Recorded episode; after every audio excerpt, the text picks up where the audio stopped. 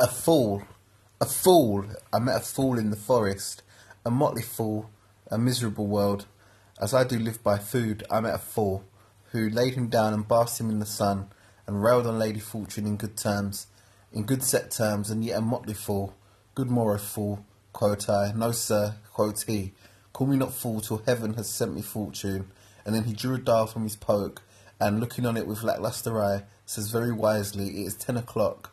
Thus may we see, quoth he, how the world wags. Tis but an hour ago since it was nine, and after one hour more till be eleven, and so from hour to hour we ripe and ripe, and then from hour to hour we rot and rot, and thereby hangs a tale. When I did hear the motley fool thus moral on the time, my lungs began to crow like chanty, chanticleer, that fools should be so deep contemplative, that fools should be so deep contemplative, and I did laugh sans intermission, an hour by his dial, a noble fool, a worthy fool, Motley's the only wear.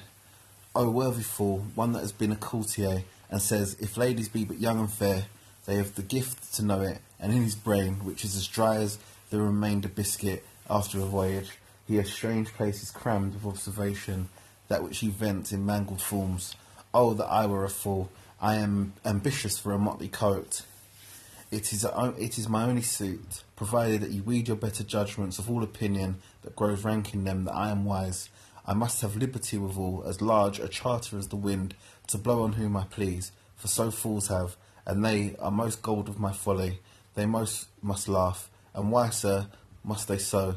The wise plain as way to parish church. He that a fool does very wisely hit, doth very foolishly, although he's smart, not to seem senseless of the bob.